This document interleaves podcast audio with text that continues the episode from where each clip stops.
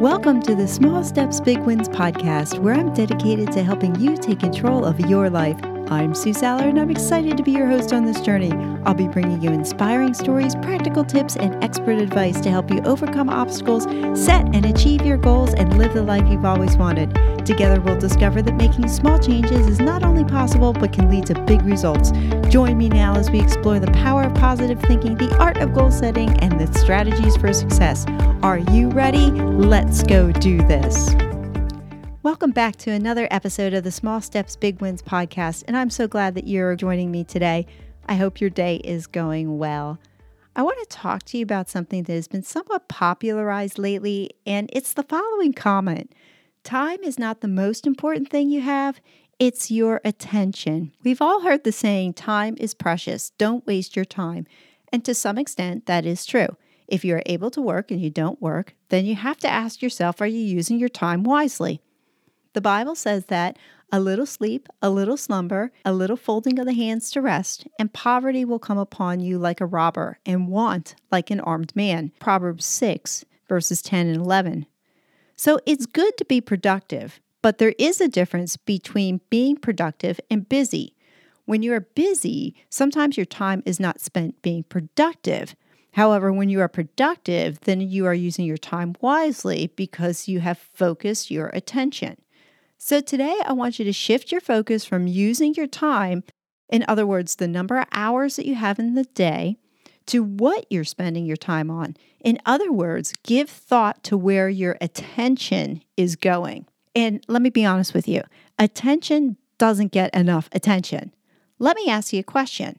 Have you ever had those days where you sat down at the end of the day and asked yourself, Where'd the day go? Boy, time flies. If you have had that conversation with yourself, then what you really meant to say is that your attention was all over the place and you were not able to remember what you accomplished. So, today we're going to explore practical ways to capture your attention as well as look at the things that take it. So, for starters, let's go for the attention takers. In order to capture your attention, you need to figure out what's taking it. Being mindful of your actions is one step, but I don't think that's enough. You have to take yourself out of your daily routine and interact with what you're doing. To find what's taking your attention, try this. Now, before I tell you the activity, I have to warn you that it might take you a little bit of time, but don't give up. I promise it'll be worth it. Here's your task. The task is to write down everything that you did in a day, along with the length of time that it took you to do it. Using a planning tool that's broken down hourly is great, something like a planner. Now, if you don't happen to have a planner, don't give up on the activity. Instead, you could use a spreadsheet or even a blank piece of paper. But the point is this just write down the activity, when you started it, when you finished it, and therefore you'll know how long it took you to achieve it. So, after you have a couple of days in a row, or maybe you just do this for one day, I want you to look at your tasks over the course of the day and ask yourself the following questions How much time did I spend on social media? Now, spoiler alert, it might be more than you think. How much time did you spend watching TV? How much time did you spend answering emails or creating emails? How much time did you spend working at your actual job? How much time was spent on cooking, cleaning, eating, driving, texting, etc.? You might find that many of those tasks took your attention and time, but I want you to ask yourself a different question. How much of that time did you spend on tasks that maybe produced income or were productive? Now, that's a big question. I have the opportunity to hang around with entrepreneurs, millionaires, and real estate investors, and the one thing that they all have in common is their ability to focus their attention on one or two things, master those things, but here's the point they don't get distracted they ask themselves the question that I posed above Is this task going to get me closer to my goal and produce some income? And then they lock their sights on that task and they don't allow distractions to come in. Therefore, it's not the time spent on the tasks, but rather if they were accomplished without interruptions. You see, interruptions cause us to live distracted and often unproductive lives. We will be busy, but probably won't accomplish anything. If your attention is constantly distracted, so think text messages, social media posts, checking your emails, any ding on the phone, then your attention is interrupted and it's often difficult to re engage in the activity after we were distracted, and therefore it leads you to wasting your time. Now, we just did an activity to find out our attention takers.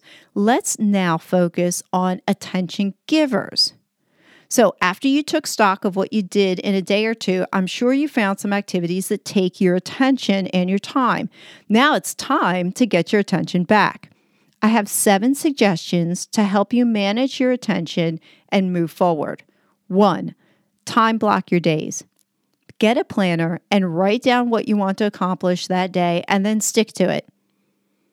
I use a planner that I found on Amazon, and you can find the link in my bookstore on my website if you're interested to see what I use. Two, minimize distractions. When you need to get something done, turn off your notifications, put your phone on silent mode, close your computer, do something so that you have the minimal amount of distractions so that you can accomplish the goal that you have set in front of you. Three, Set a specific time during the day to go on social media or to do a particular activity. So, for example, instead of checking Facebook three or four times a day, say to yourself, I'm only going to check Facebook at three o'clock in the afternoon and I'm going to spend 15 minutes on it. Setting a specific time gives you parameters so that you're not wasting your time. Number four, list out three things that you're going to do for that day and then do them. This is where the planner comes in handy because you can write them down in your planner. Number five, work for 55 minutes and then break for five. Now, during that five minutes, I want you to write down what you did. For example, did that task make you any money? Did it have potential to make money? Or didn't you make any money at all? If you're working your job and you worked your job for 55 minutes, then of course you're going to get paid, so you did make money. But if you just spent the last 55 minutes checking Facebook and your email, you have to ask yourself, was that a good 55 minutes well spent? Number six, set a timer on your phone to focus on one task at a time and don't do anything else. And that ties into number five. And number seven, get into a routine. Routines help us feel productive in our day when we know we have accomplished set goals before doing anything else.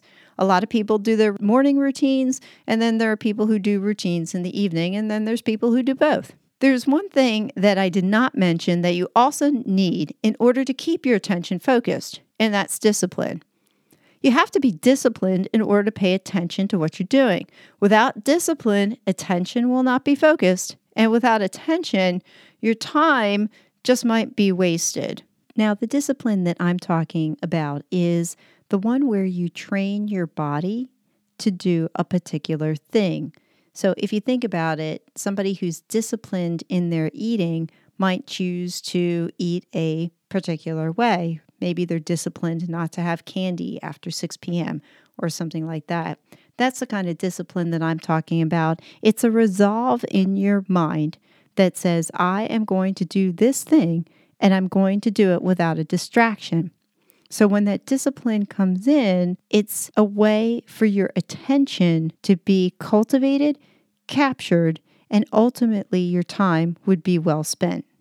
I want you to work on being disciplined, but first capture your days by being mindful of what you're doing, make your activities productive, and capture your attention to make the best use of your time.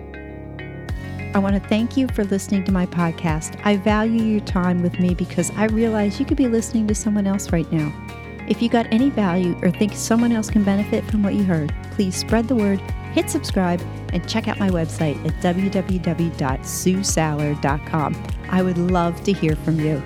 Remember, life doesn't get better by chance, it gets better by choice. Take small steps and make today awesome, friends. God bless.